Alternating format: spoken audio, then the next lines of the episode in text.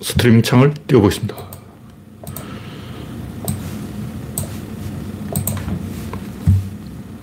열여덟 개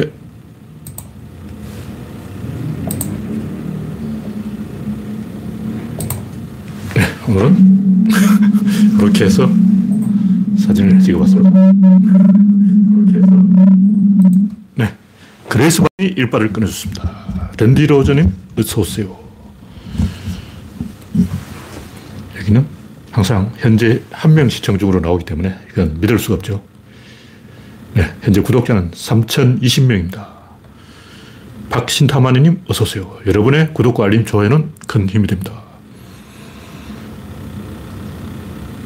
박명희님 어서오세요.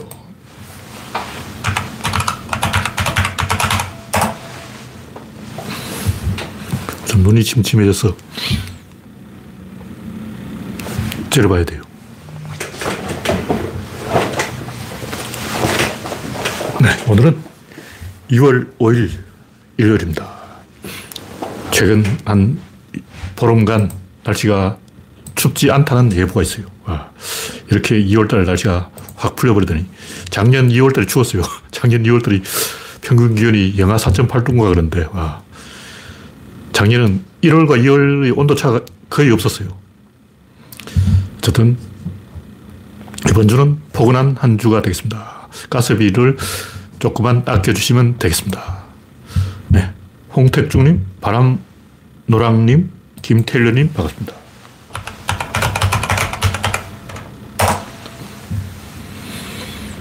아, 네. 이게 스트리밍 시청 중 창이 정상화되었군요. 지난주에는 이게 움직이지 않더니 현재 18명 시청 중으로 나오고 있습니다. 네. 20명이 되었다고 보고 네. 이쪽에서는 스마트폰은 20명으로 나오고 있습니다. 첫 번째 곡지는 윤석열 신당 나오냐. 뭐 심평 변호사라고 상태가 안 좋은 아저씨 한 명 있죠. 그 아저씨가 뭐 신당이 어쩌고 저쩌고 운을 띄고 있는데 말이 씨가 된다고 제가 봤을 때 신당 나올 것 같아요. 나올 수밖에 없어. 왜냐하면 이 사람들 전략이 없어요. 그냥 티포텟이야. 그냥 손 따라 두는 거예요. 네가 이렇게 하면 난 이렇게 한다. 미친 듯이 손 따라 두기 때문에 이렇게 가면 결국 신당이 나올 수밖에 없어요. 구조적으로 그렇게 된다고. 맞대응을 계속하면 그렇게 되는 전략이 없으면 그렇게 돼요. 이준석 찍어내고 안철수 찍어내고 나경원 찍어내고 오세훈 찍어내고 다 찍어내다 보면 자기가 나가 있어. 남을 협박하다 보면 나중에 자기 자신을 협박하는 거예요. 그 정신병이지. 정신병이는 남을 좁혀다가 나중에 자기를 때리는 게 정신병이에요. 윤석열은 이미 거기까지 가버렸기 때문에 지지율도 꼴찌고 희망도 없고 이제 갈 때까지 가버린 거예요. 이 양반 항상 아무 생각이 없이 그냥 자극과 반응, 반응을 끌어내기 위해서 자극을 하는 거예요. 이 당원 투표로 이 당대표를 결정하는 것은 굉장히 무리한, 위험한, 잘못된 제도예요. 왜냐하면 신천지가 개입해서 흔들어버리면 어쩔 거야. 이미 신천지가 어, 100만 당원을 모집했다는 설이 있는데 신천지 신도가 14만 4천 명이니까 14만 표를 움직일 수가 있는데 정광훈 또한 10만 표 가져오겠죠. 정광훈 신천지가 손잡아버리면 게임 끝이야. 근데 이 양반들 꼭 그 킹메이커를 하고 싶어 한다고. 존재감을 과시하고 싶어 하는 거야. 그러면 누가 그 승복하겠냐고. 버스로 대절해서 어, 체육관 선거를 하는데 거기 누가 그걸 인정하고 어, 승복을 하겠냐고. 아무도 승복 안 해요. 중요한 것은 국민이 승복 안 한다는 거예요. 당원들 승복해봤자 뭐 의미가 없어요. 국회의원들 승복해봤자 의미가 없어. 국민들이 승복 안 해. 흔든다고. 왜냐면 국민들 이런 거 굉장히 재밌어요. 나 재밌잖아. 최근 안철수 지지율 올라가는 것도 뭐 안철수를 지지하는 게 아니고 국민들이 재미내가지고 흔들기를 하는 거예요. 이건 안철수 지지율이 상승이 아니고 국힘당 흔들기라고. 흔들어 놓고 어떻게 되는지 보는 거야. 왜냐하면 재밌으니까. 이건 지금 제가 볼 때 윤석열은 척추가 부러졌어요. 지지율이 바닥일 땐 차라리 괜찮아. 그냥 언젠가는 올라갈 거니까. 그냥 올라가다 다시 꼬꾸라졌다면 이건 희망이 없는 거예요. 이제 반등을 기대할 수 없는 거죠. 게다가 앞으로 당대표 선거도 있고 총선도 있고 계속 이슈가 있기 때문에 국민들이 이 흔들기 놀이를 하는 거예요. 그러니까 처음에는 신고식 놀이를 한 거예요. 그리고 윤석열 지지율이 25%까지 꼰두박질 하는 이유는 국민이 저 인간 인간 됐나 보자. 인간 안 됐냐? 인간 됐냐? 여기 인간 됐다는 말이 무슨 뜻일까? 시골 할배들이 쓰는 말인데 말귀를 알아먹냐 못 알아먹냐 이걸 보는 거예요. 이렇게 삐딱하게 태도를 본다. 이렇게 이거 보고 있는 거야. 그 내가 이렇게 삐딱한 태도를 하면 할아버지 무슨 일 있으세요? 하고 이제 물어보는 사람은 정상이고 아, 이 양반 사람이 됐네. 사람이 됐구만. 이렇게 하는 거예요. 근데 이렇게 내가 삐딱한 태도로 했는데 어, 삐딱하다. 어, 무섭다. 피하자. 가버리면 쟤는 사람이 안 됐네. 사람이 안 됐구만. 윤석열 쟤는 사람이 안 됐어. 그리고 그때부터 말을 안 해요. 내가 분명히 삐딱하게 신호를 보냈는데도 신호를 접수를 안 하는 거야. 그래서 윤석열 지지율이 초반에 25%까지 꼰두박질한 것은 신고식 지지율이에요. 근데 신고식 끝났기 때문에 인간 되고 안 되고 간에 어, 어차피 이 윤석열 찍은 이직들은 다른 대안이 없으니까 대안 부재. 다시 윤석열한테 지지율을 모여서 한번 힘을 몰아줘 보자. 어떻게 일을 하는지 보자. 방법이 없, 없으니까. 그 다시 지지율 올라간 거예요. 근데 다시 ቁ꾸라졌어. 그때부터는 몰랐는데 흔들기를 하는 거예요. 너 언제 물어날래? 딱 그 단계에 와 있어요, 지금. 흔들기 단계.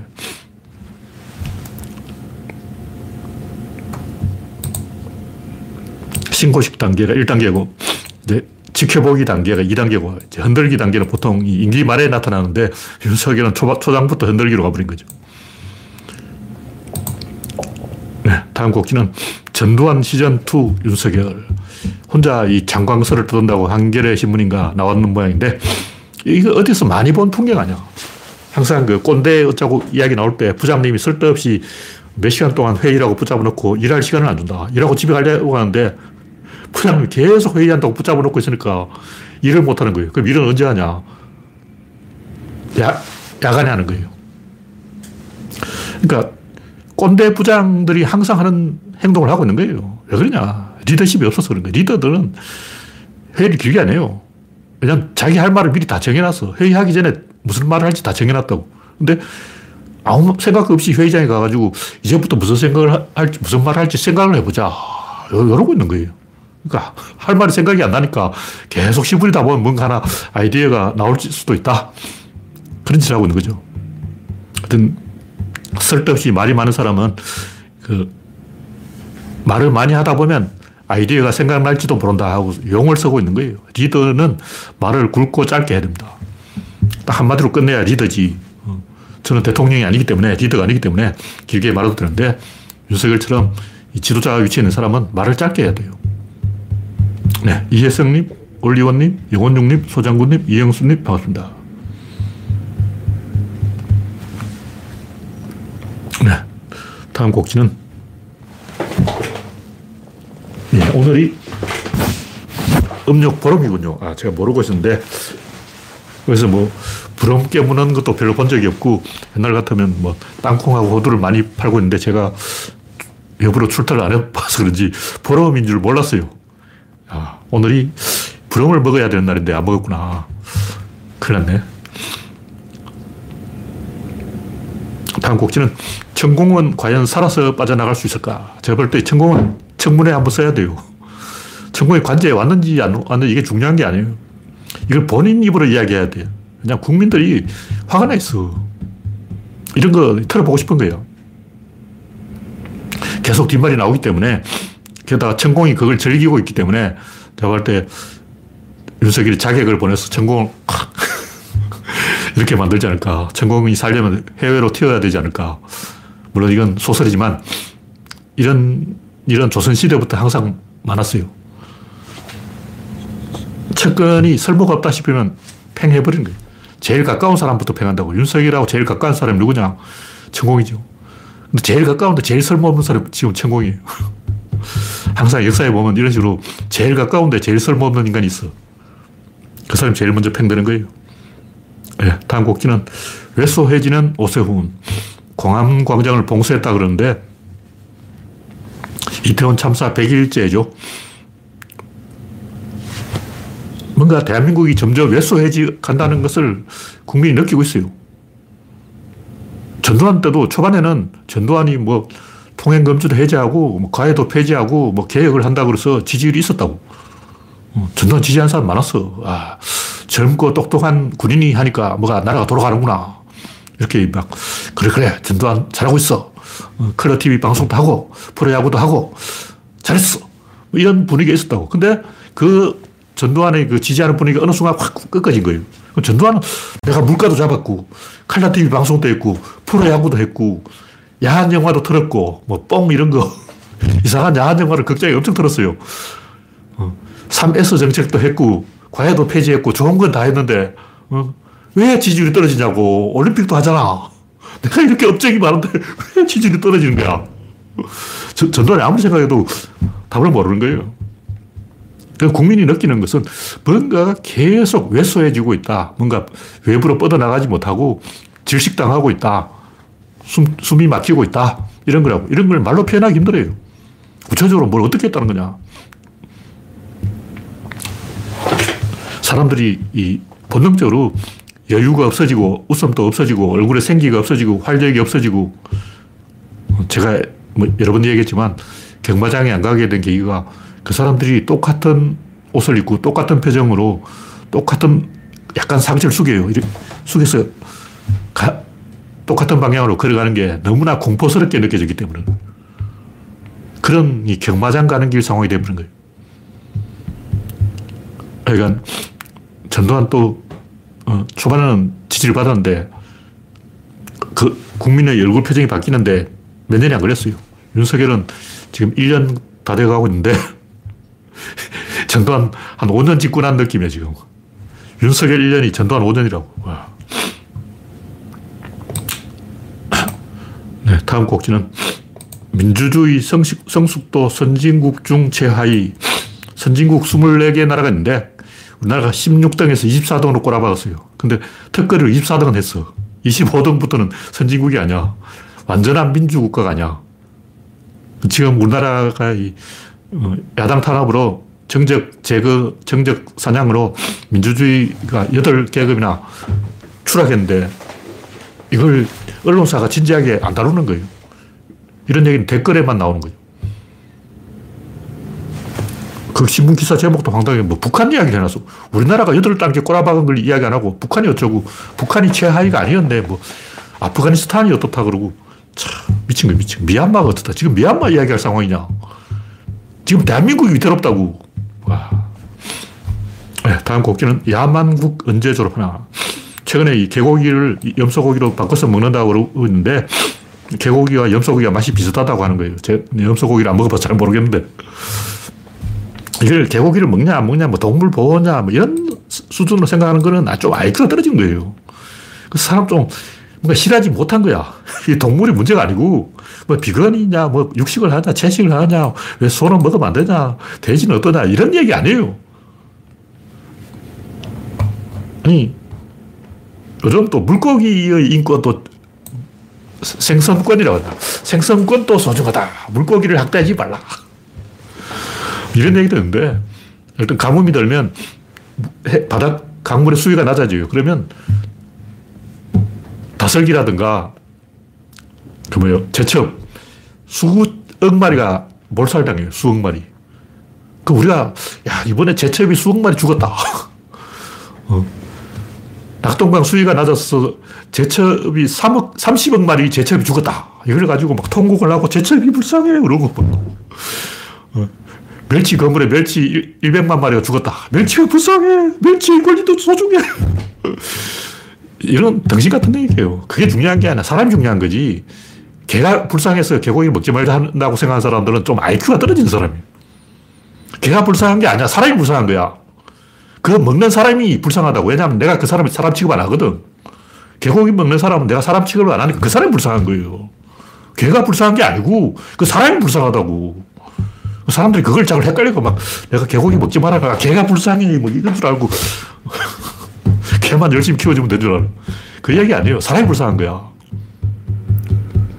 왜 이게 중요하냐면 인간은 어떻게든 차별을 만들어냅니다. 옛날에는 주먹으로 차별하는 거예요. 주먹 센 놈 최고야. 지금은 매너가 좋은 사람이 대접을 받는다고. 매너가 없으면 이제 거꾸로지는 거예요. 그러니까 차별 방식이 달라질 뿐이지 차별 자체가 사라지는 않아요. 제가 차별하지 말자. 뭐 차별을 반대한다. 하니까, 아, 그러면, 어, 김동렬은 무조건, 어, 도둑놈도 차별하지 않고, 범죄자도 차별하지 않고, 일배충도 차별하지 않고, 어, 좋아, 좋아. 그런 식으로 착각하는 사람이 가끔 있어요. 제가 차별하지 말자. 이게 무서운 얘기예요. 이건 엄청난 차별이라고. 문명과 야만으로 차별하는 거예요. 다시 말해서 70억 인류를 기준으로 차별하는 거지. 뭐 경상도가 어떻다, 전라도가 어떻다, 남자가 어떻다, 여자가 어떻다, 성소수자가 어떻다, 뭐 기독교가 어떻다, 불교가 어떻다, 이걸 가지고 차별하는 게 아니고 피부색이 어떻다, 뭐 취미가 어떻다, 뭐 어? 히잡을 썼다 안 썼다 이걸 가지고 차별하는 게 아니고 난 뭘 차별하냐면 대화가 안 되는 사람하고 대화를 안 해. 그게 차별이야. 그걸 알아야 돼요. 이게 막 차별하지 말자는 말이 제일 무서운 얘기야. 어. 월드컵 나갈 때 누굴 보냅니까? 공 잘 차는 사람을 보내는 거예요. 차별한다고. 손흥민은 대접을 받잖아. 근데 왜 축구 못하는 선수는 월드컵에 안 보낼까? 왜 잘하는 선수만 보냈냐? 왜 차별하냐? 그런 소리 하는 건 멍청한 거예요. 전 잘하는 사람만 보내야 시청률이 올라가고 시청률이 올라가야 전 세계가 월드컵을 고리로 소통을 하는 거예요. 인류 전체가 소통을 한다고. 그게 목적인 거예요. 다시 말해서 소통을 늘리는 차별은 해도 되는 착한 차별이고 소통을 차단하는 차별은 하면 안 되는 차별이죠. 일본이 차별을 하면 안 되는, 해만하면 안 되는 이유는 한국하고 등을 돌리면 일본이 손해예요. 일본이 한국하고 등 돌려 누가 손해냐고. 일본은 그래봤자 한국 니들이 손해다 그러는데 일본 지들이 더 손해야. 왜냐하면 걔는 썸이잖아. 우리는 대륙하고 육지로 연결돼 있다고. 그리고 일본 뒤에는 한국이 있기 때문에 일본은 축구하고 친해지고 싶어도 한국이 방해하고 있어요. 그러니까 소통이 차단되면 누가 손해냐고. 이걸 생각해야 돼. 결국 이러한 본질은 사라지지 않아요. 인간은 계속 새로운 차별을 만들어내요. 요즘은 PC 정책이라고 해가지고 막 백설공주가 흑인이 나오고 막 어, 옛날에 백인이 맡았던 역할을 전부 흑인이 하고 막 이러고, 있어요. 그러니까 이제 백인을 차별하고 있는 거야. 옛날에 흑인을 차별했는데 지금 백인을 차별하고 있다고. 왜 백설공주 역할로 백인이 안 나오고 흑인 나오냐? 왜 백인을 차별하냐? 차별하지 말자며! 차별하지 말자고 해놓고 왜 백인을 차별하자고. 그 사람들이 몰라서 그런데 이제 교묘하게 차별하는 거예요. 옛날에 주먹으로 차별하고 이제는 말로 차별합니다. 그거 알아야 돼요. 차별이 사라지는 게 아니고 점점 세련되게 바뀌는 거예요. 그건 무슨 얘기냐면 우리가 후진국일 때는 오히려 대접을 받아요. 근데 이제 선진국이 되었기 때문에 씹힌다고. 이제 한국이 씹힐 때가 된 거야. 그럼 한국이 지금까지 대, 접을 받은 건 뭐냐? 나무에 올려놓고 흔드는 거라고. 차별하려고 한 번 이제 홍구정을 내려고 살살 어, 분위기를 만들어주는 거예요. 박살이 나는 거예요. 그리고 더 중요한 게 뭐냐면 선진국은 차별로 밥을 먹어요. 그게 뭐냐면 명품, 명품. 명품이라는 게 뭐냐면 인간을 차별해서 그걸로 돈을 버는 거예요. 왜이 테슬라라든가 애플은 디자인을 잘 하는데 한국 차는 디자인을 똥같이 만들까? 한국은 평등해. 못생긴 사람도 한국 차 사. 부자도 사. 거지도 사. 다 사. 다 팔아. 근데 선진국은 부자만 사라. 부가티는 부자에게만 팝니다. 람보르기니는 부자한테만 팔고 거지들은 꺼져. 차별한다고. 누가 선진국이. 제일 차별 많이 한 나라 이탈리아, 프랑스, 영국 이런 놈들은 악착같이 차별합니다. 돈 없다고 차별하는 거예요. 명품이라는 게 뭐냐? 돈 없는 사람 괄시하는 거야. 선진국은 명품으로 먹고 산다고. 다시 말해 선진국은 차별로 밥을 먹는 거야. 우리가 개고기랑 먹으면서 어떻게 차별로 밥을 먹겠냐고. 우리가 명품을 만들려 해도 개고기 먹는 놈들이 무슨 명품이냐. 한국이 명품을 만들어도 그 인정을 안 해버릴 거예요. 우리는 어떻게 밥을 먹을 거냐고. 옛날에는 우리나라 후진국이기 때문에 노가다로 몸으로 때워가지고 어, 노동력으로 밥을 먹었는데 앞으로는 명품으로 밥을 먹어야 되는 거예요. 근데 개고기 먹으면서 어, 한국에서 새로운 개고기가 나왔어요. 뭐 이래가지고 돈을 벌겠냐고. 거지 되는 거예요. 한 방에 훅 갑니다. 그걸 알아야 돼요. 우리가 이제 선진국이 되어가지고 우리가 질서를 정하는 사람이 되어서 우리가 차별 기준을 정해야 돼요. 우리가 명품과 짝퉁의 기준을 정해야 돼요. 지금까지 그런 거 없었지. 지금은 막 한국은 그냥 어, 대충 만들어가지고 명품이나 짝퉁에 신경 안 쓰고 만들었는데 이제는 한국 사람도 딱 보고 어, 저거 짝, 짝퉁이네. 가려내는 보사가 된 거예요. 저는 한국의 명품 붐이 분 걸 제가 비판하지만 그걸 나쁘게 안 봐요. 왜냐하면 그 단계를 거쳐야 돼. 그 단계를 거치지 않고 우리나라가 명품 대국으로 올라설 수가 없어요. 그러니까 우리도 명품을 한번 써봐야 아, 요건 명품이고, 아, 저건 짝퉁이구나. 그걸 알아보는 안목이 생겨가지고, 현다이 저 디자인 똑같으니까 안 사겠다. 디자인 좀 잘해라. 이렇게 되는 거라고. 일본은 이미 그 단계로 올라섰어요. 그래서 일본인들은 또 한때 명품 바람이 불었는데, 이태리 그, 어, 루이비통 가방은 전부 70%를 일본이 사간다. 일본 20대 여성이 전 세계 루이비통 가방의 70%를 구매한다. 이런 얘기 있었어요. 그 언제나 80년대 나온 얘기예요. 그로부터 30년, 40년 흘렀어. 이제 한국 사람들이 그, 그런 짓을 하고 있는 거예요. 근데 저는 그 명품을 나쁘게만 보지 않는 게, 요 단계를 거쳐야만 우리가 명품을 판매하는 나라가 될 수 있다. 그렇게 보기 때문인데, 그러려면 우리가 좀 수준을 높이고, 개고기 같은 거는 좀 졸업하고, 어, 덩신짓은 하지 말아야 됩니다. 왜냐하면 인간들이 차별하려고 차별한다고 제일 열심히 차별한 나라가 제일 선진국이에요. 그걸 알아야 돼요. 네. 이 정도로 이야기하고, 이제 구조론 이야기, 확률에 대한 오해. 아, 이거 굉장히 중요한 얘기예요. 제가 보니까 확률이라는 것은 이 귀납적인 접근이에요. 확률 그 자체가 틀린 게 아니고 확률에 대한 접근 방식이 틀린 거예요. 왜냐면 확률에 대해서 사람들 생각이 내 몫이 몇 개냐. 자꾸 이런 식으로 생각하더라고. 그래, 거꾸로 생각하는 거예요. 확률은 밸런스라고. 균형이란 말이에요. 그러니까 확률이, 세상이 확률에 지배된다는 것은 균형에 지배된다는 거예요. 그럼 사람들이 운빨에 지배된다. 거꾸로 생각하고 있는 거야. 확률에 지배된다는 것은 밸런스에 지배된다는 얘기인데, 반, 180도로 반대로 귀납적으로 생각을 하다 보니까 심지어 아인슈타인도 신은 주사위 놀이를 하지 않다. 시, 이 양자역학이 확률에 지배된다는 것은 균형에 지배된다는 건데 이거는 균형이라는 것을 믿을 수 있는 거죠. 그러니까 신은 균형을 가지고 세상을 만들었다. 아, 이건 진짜 좋은 얘기예요. 근데 아인슈타인 같은 똑똑한 사람도 확률을 잘못 배웠는지 180도로 반대로 생각하는 거예요. 신이 주사위를 놀이를 할 리가 있나. 제가 볼때 이거는 굉장히 멍청한 생각이에요. 다친 게 개념을 생각하지 않기 때문인데, 예를 들면 자전거 타고 간다 면 자전거 타고 따르릉 가는 거예요. 내리막길이야. 근데 내리막길이 있으면 반드시 올라가는 길이 있어요. 근데 계속 내리막길만 있고 올라가는 길이 없으면 어쩔 건데, 그게 열린 게예요. 그거는 열린 게라고. 닫힌 게라면 출발점으로 돌아오면 여기는 닫혀 있으니까. 닫혀 있기 때문에 여기서 출발하면 뺑 돌아서 여기로 오는 거예요. 여기 내리막길이다. 그럼 여기 오르막길이죠. 그러니까 내리막길과 오르막길은 균등하게 작용하기 때문에 결국 확률은 큰 수의 법칙에 따라서 정확하게, 퍼펙트하게 균형으로 갑니다. 그럼 균형이 아닌 건 뭐냐? 그게 열린 게라고. 그게 바로 열린 게야. 근데 우리는 주사를 던질 때 이게 닫힌 게라고 가정을 하는 거예요. 근데 과연 이게 닫힌 게냐? 아닙니다. 주사위 가지고 사기친 놈이 있어요. 어, 일본 그 야구자들이 왜 그 문신을 하고 훈도시만 입고 있을까? 주사를 던질 때 친치로라고 하죠. 친치로 도박을 할 때 소매가 있으면 소매 속에서 나온, 주사위가 나오는 거예요. 그래서 사기를 안 친다는 걸 보여주기 위해서 훈도시만 있고 그러다 보니까 문신을 해서 빈자를 메우는 거죠. 한국 조폭은 왜 그러냐. 그건 덩신이요. 한국 조폭은 나 덩신해서 자기가 덩신이라는 걸 증명하기 위해서 문신을 하는 거고 일본 조폭들은 친치료를 하기 위해서 문신을 하는 거예요. 근데 이게 균등하게 정확하게 작용한다.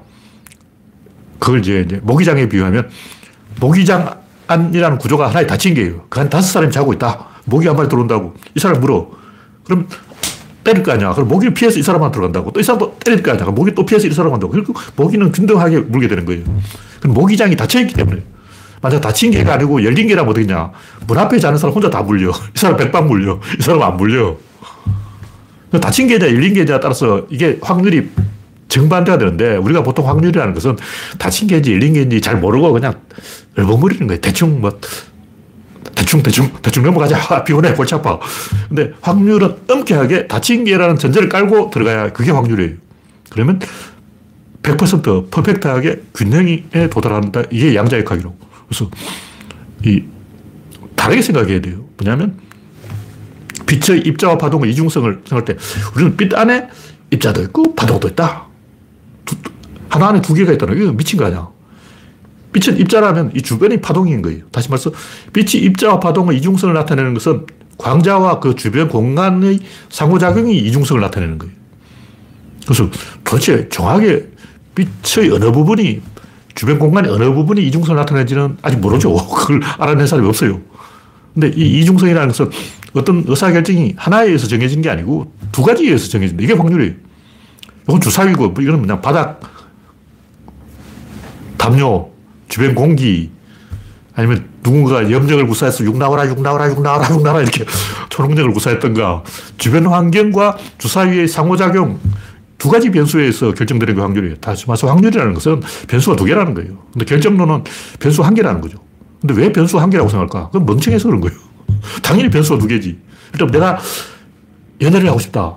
그럼 내가 잘생겼으니까 장가를 잘 가겠군. 그런 게 아니고 미남인데 장가 못갈 사람도 많고 추남인데 장가 잘갈 사람도 많다고. 왜냐면 남자 마음, 여자 마음 두 가지가 합쳐서 결정하는 거지. 남자가 잘생겼으니까 장가를 잘 갈 것이다. 여자가 이쁘니까 시집을 잘 갈 것이다. 이건, 어, 어리석은 생각이고, 항상 두 가지 변수에 의해서 결정되기 때문에 그게 확률이죠. 그래서 로또도 마찬가지로 우리는 60, 아니, 45개의 번호, 번호 중에서 6개만 찾아 찍으면 된다. 6개 쉽잖아. 45개 중에 딱 6개만 맞추면 돼. 얼마나 쉬워. 그 확률이 한 7.5분의 1인가? 착각하는 거예요. 정확하게 말하면 814만 개의 조합 중에 한 개가 제출되는 거죠. 다시 말해서 814만 개의 조합이 균일하게 나온다는 거죠. 그게 로또라고. 다시 말해서 로또는 추첨해봐야 아는 게 아니고 추첨하기 전에 이미 840, 814만 개의 조합이 그 안에 상자 안에 들어있어요. 우리는 공이 45개밖에 없는데 공은 45개밖에 없는데 조합이 814만 개라고. 우리가 이 기본적으로 로또에 대해서 확률에 대해서 오해를 하고 있어요. 뭐냐면 귀납적 사고를 하기 때문인데 귀납적 사고가 뭐냐면 부분을 중심으로 보는 거예요. 부분이 누구냐? 내야. 내가 부분이야. 그러니까 나 위주로, 자기 위주로 생각한다고. 내 입장에서 선택은 딱 두 가지밖에 당첨 아니면 꽝이에요. 그러니까 아무 생각해봐도 당첨 아니면 꽝인데 확률은 2분의 1이지. 그 말도 틀린 말 아니에요. 당첨될 때까지 사면 당첨되겠지. 그러니까 확률을 이 연역적으로 생각하면 내가 카지노에 도박을 하러 온 사람이다. 이게 아니고 내가 카지노의 주최측이다. 내가 카지노 운영자다. 우리는 확률을 우연이라고 생각하는데 그 도박하러 온 사람은 우연이지. 근데 주최측은 필연이에요. 왜냐면 우연이 되는 순간 그 카지노 망해. 카지노는 성률을 딱 정해가지고 이 베팅 한계를 정해놨다고. 바카라는 2천만 원 이상 베팅 못하게 돼 있어요. 누군가가 영화 카지노에 보니까 바카라에 가서 40억을 베팅해버려요. 그 고회장이라는 그 여성이 김혜영인가 그 연기자가 카지노에 보니까 40억을 베팅해서 80억을 따버려요. 근데 그거는 내가 볼 때 있을 수 없는 일이에요. 어느 카지노도 그걸, 어, 철기빵이 그걸 허용을 안 해요. 왜냐하면 그 철기빵 망해. 어. 그래서 베팅 한도를 정해놨다고. 그래서 확률은 우연이 아니고 편이고 확률은 균형이다. 생각하는 관점을 바꿔야 됩니다. 네. 마지막으로 경로가 있다.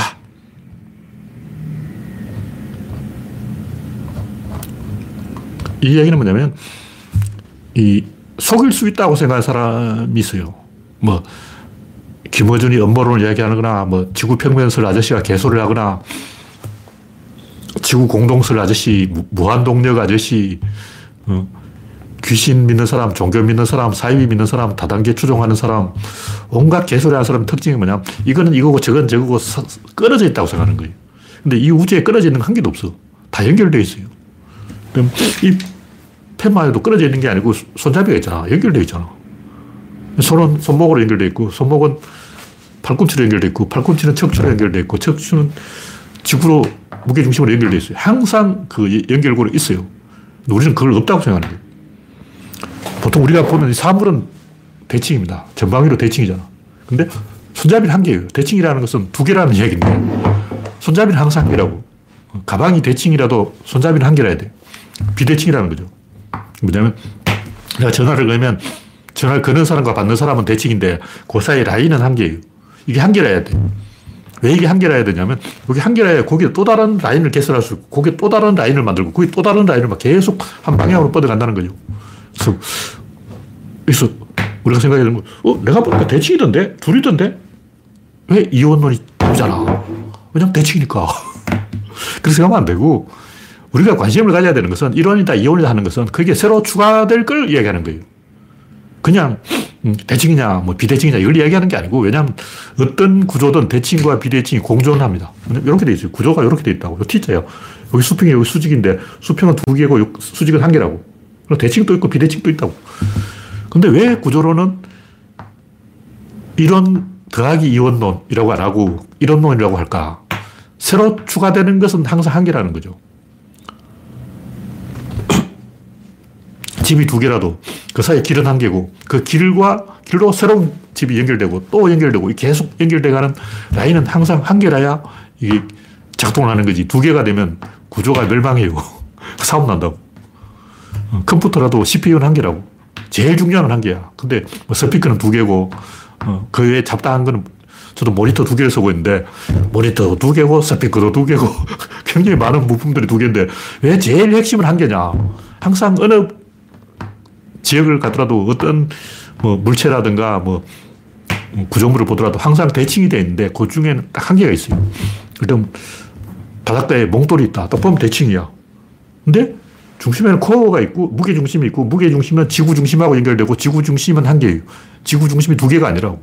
지구 중심이 한 개이기 때문에 물체의 무게 중심도 한 개고 항상 한 개가 존재한다는 걸 알아야 돼요. 이걸 잘 알고 싶으면 노가다 현장에 가서 노가다를 해보면 알아. 물체를 들 때 이게 시멘트 포대라고 쳐. 여기 밑에 들면 안 되고 여기를 들어야 돼. 여기 무게 중심을 들어야 돼.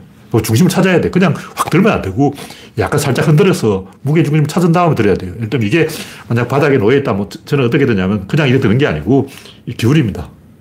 기울인 다음에 무게 중심을 공중에 띄워요. 무게 중심이 약간 이렇게 들어서 무게 중심을 공중에 띄운 다음에 들어요. 요령 있는데 그냥 들으면 척추 나갑니다. 허리 부러져요. 요령을 구사해서 무게 중심을 움직이고 요걸 살살 흔드는 상태에서 싹 들어버리면 허리를 안 다칩니다. 그럼 시멘트 500포 날라도 허리가 멀쩡해요. 제가 시멘트 500포는 안 날려봤고 한 150포는 날려봤는데 허리를 안 다치고 시멘트를 운반할 수 있다. 무게 중심을 찾아야 된다. 항상 중심이 있다. 근데 거짓말 하는 사람들은 요 연결고리를 숨기려고 해요. 만화를 보면 항상 그 뭔가 둔갑을 할 때는 갑자기 뭔가 연기가 펑 하고 왜 펑 소리가 나냐고. 어, 둔갑을 하면 하지 왜 그 펑 소리가 나. 뭔가 커튼을 가리거나 항상 뭔가를 감춰요. 특히 무협지도 무슨 기술을 구사할 때 나의 뭐 태양 신공을 받아라. 뭐 자기 기술 이름을 외치는 거예요. 근데 권투 선수 권투할 때 나의 스트레이트를 받아라. 나의 잽 맛이 어떠냐. 나의 어퍼컷 맛을 보여줄까. 이렇게 시부리면서 어, 말로 떠들면서 기술 구사하는 권투 선수는 제가 본 적이 없어요. 권투 선수는 말을 안 하는데 왜 무협지에 나오는 주인공들은 꼭 자기 기술을 말로 외칠까? 똑같은 거예요. 터미네이터가 지구에 등장하는데 뭐 번개가 번쩍번쩍하고 막 안개가 피어오르고 전기 지직 소리가 나고 필요가 없다고. 터미네이터 그냥 오면 되지. 왜, 어, 그런 얘기를 할까? 근데 우리가 이제 관성력의 충돌을 받기 때문에 뭔가 멈추거나 뭔가 출발할 때는 뭔가 덜컹하는 게 있다고. 반드시 그게 있어요. 그걸 어떻게든 표현을 해야 돼요. 그래, 평소를 내거나, 뭐, 와장창 하거나, 어, 우직건 하거나, 반드시 뭔가 충격파가 있어야 됩니다. 근데 그걸 보통 커튼으로 가려요. 그리고 뭐, 휘릭! 보통 요술봉으로 막 돌리면 돼. 그러니까 뭐냐면, 모든 사기치는 사람들은 그 사기의 법칙이 있고, 그 연결 부위를 감추려고 잔재주를 부린다는 거죠. 그리고 우리는 그 연결 부위를 추궁해서 답을 찾을 수가 있고 사기라는 걸 덜 출 수가 있어요. 그러니까 뭐 네스, 네, 네스호에 네시라는 괴물이 있다. 제가 어릴 때 그 사진을 보고 이상한 것은 괴물이 있으면 파도가 있어야 될 건데 괴물이 헤엄치고 다니는데 파도의 높이가 5cm. 아, 네시 괴물이 어, 호수에 등장했는데 파도 높이가 왜 5cm냐고.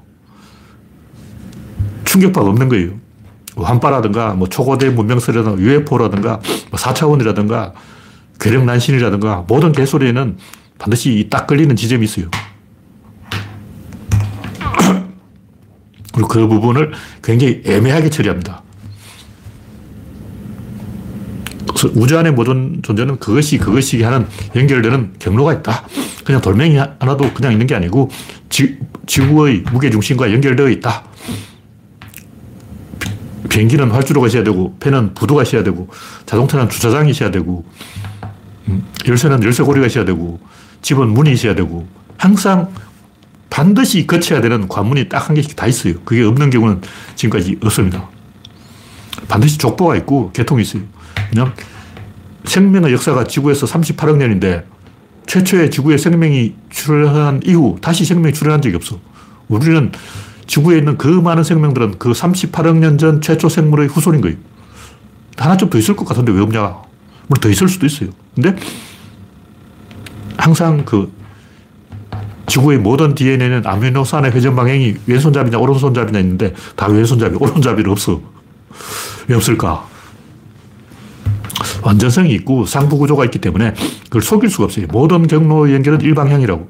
양방향으로 연결되지 않아. 아까 얘기했듯이 연결고리가 있는 이유는 여기에 새로운 걸 추가하기 위해서인데 이게 양방향으로 연결되면 길이 막혀가지고 길이 끊어져 버려요. 항상 한 방향으로 연결돼야 된다고.